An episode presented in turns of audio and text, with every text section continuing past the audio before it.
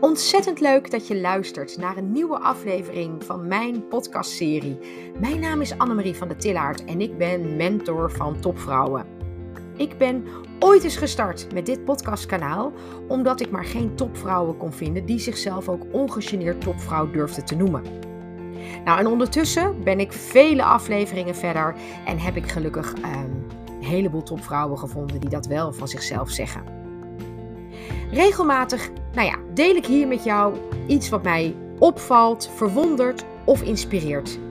En nog net zo vaak ga ik met andere topvrouwen in gesprek, omdat ze mij namelijk weer inspireren. En ik hoop jou dus ook. Nou, geniet ervan, want hier is weer een nieuwe aflevering in de serie Topvrouwen. Ik heb in mijn podcast eerder gesproken over de balans tussen een gezond zelfvertrouwen en kritische stemmen.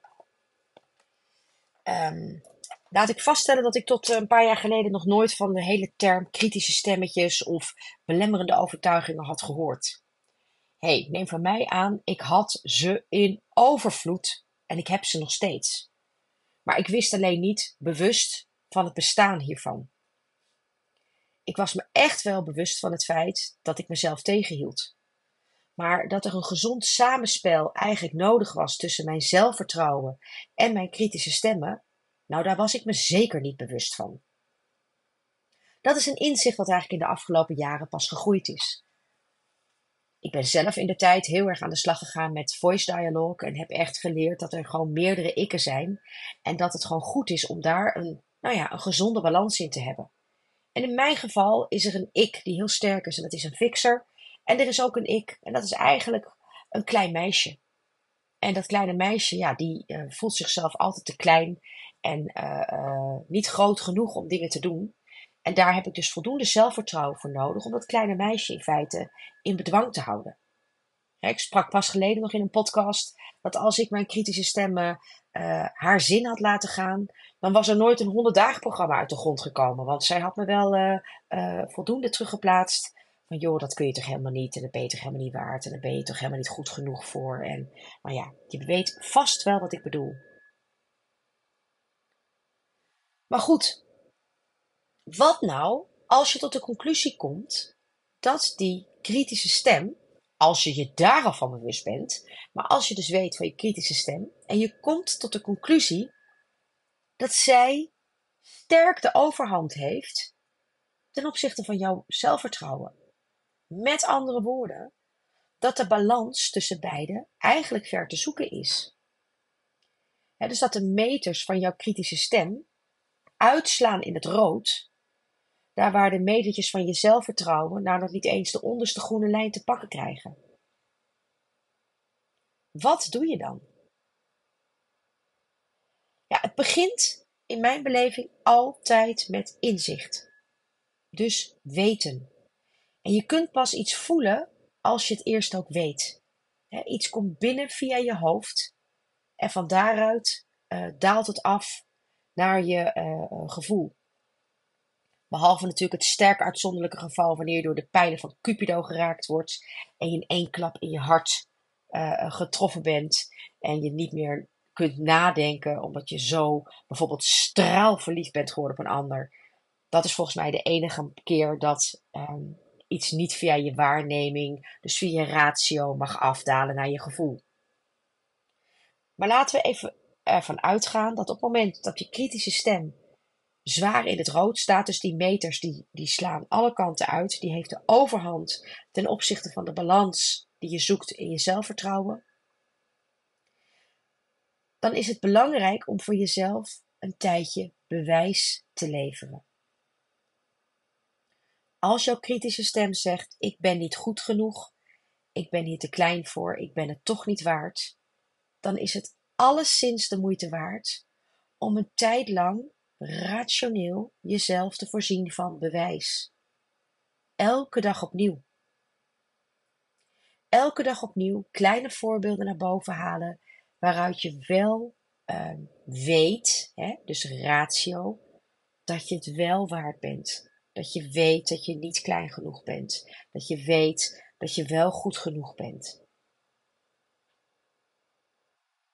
Je mag in zo'n fase een tijd jezelf voorzien van bewijs. Want wat ik namelijk altijd hoop te bereiken is dat door jezelf bewust hiervan te maken, dus bewust bekwaam weer, hè, dat je dus een tijd lang jezelf mag voorzien van bewijs van het feit dat je het wel waard bent, dat je daarmee in feite heel rationeel het proces ingaat van het in balans brengen van je zelfvertrouwen ten opzichte van je kritische stem. Ik hoop dat je me nog een beetje volgt, trouwens. Want die balans is namelijk zo belangrijk en die komt niet als een pijl van Cupido bij je binnen, dat je op een ochtend wakker wordt en voelt, yes! Oeh, ik ben wakker geworden, vol zelfvertrouwen. Was het maar zo'n feest. Zo is het nou eenmaal niet. En zeker de meeste vrouwen die uh, toch al heel erg in hun hoofd zitten, die hebben nou eenmaal eerst bewijs nodig voordat ze het ook echt kunnen voelen. Dus ga nou eens eerst een tijdje met jezelf aan de slag om jezelf aan jezelf te bewijzen dat je het wel waard bent. Dat je wel goed genoeg bent. En dat je niet te klein bent ergens voor. Dus zoek kleine uh, lichtpuntjes in de dag waarin je gewoon het bewijs leverde vanuit je sterke eigenschappen, vanuit je kernkwaliteiten, dat je het wel kunt. Ga daar nou eens een tijdje actief over journalen. Ga dat nou eens een tijdje vasthouden. Ga daar nou eens een tijdje echt jezelf met bewijs voeden. Rationeel. En als je dat nou een tijdje doet en je begint misschien zomaar het gevoel te krijgen dat het waar is, dat het echt waar is, ga dan pas eens kijken wat je met die kritische stem aan moet. Is het wel allemaal waar wat zij jou aan het vertellen is? Heeft ze wel zo'n gelijk met al die kritische geluiden? Is het wel echt waar dat jij het niet waard bent zoals ze je de hele dag door vertelt? Dat je niet goed genoeg bent zoals ze de hele dag door vertelt? Dat je er te klein voor bent zoals ze je de hele dag door vertelt? Is dat wel waar? Pas als je het gevoel hebt dat je daaraan toe bent, dat je die vraag kritisch aan jezelf kunt stellen, dan kom je op het punt aan dat het bewijs wat je jezelf elke dag levert over je sterke eigenschappen en je kwaliteiten en de mate waarin je in staat bent om die effectief in te zetten als tools om succesvol door de dag heen te komen, dat is vaak het moment dat er een betere balans begint te ontstaan. En vanuit die balans kun je vaak pas de stap zetten naar gevoel. Meten is weten. We zijn nou eenmaal zo aangelegd dat we niet zo snel iets aannemen op gevoelsniveau.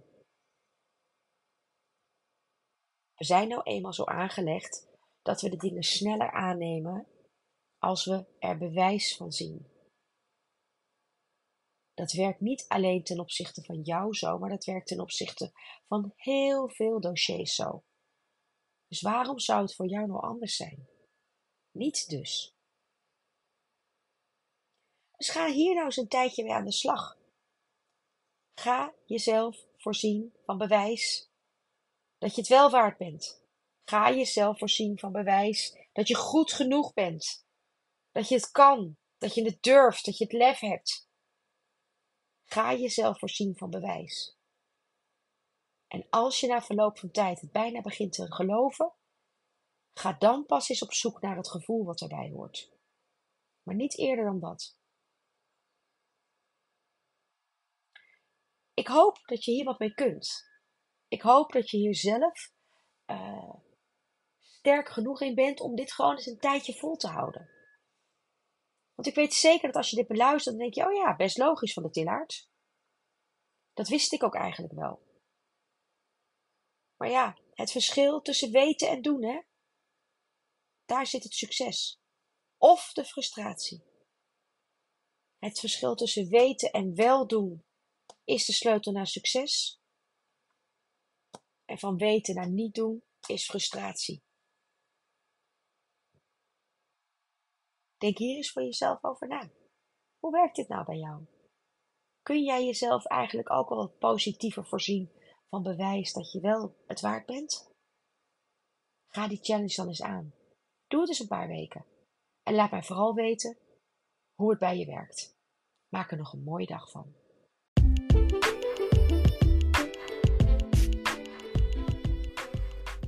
Wat ontzettend leuk dat je geluisterd hebt naar een podcast van Annemarie van den Tillaart in de serie Topvrouwen.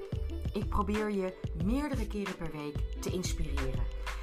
En mocht je nou geïnspireerd zijn en benieuwd of wij mogelijk ook zouden kunnen samenwerken, kijk dan eens op mijn website w w w punt annemarievandentillaart punt com of volg me op TikTok of op Instagram of op LinkedIn.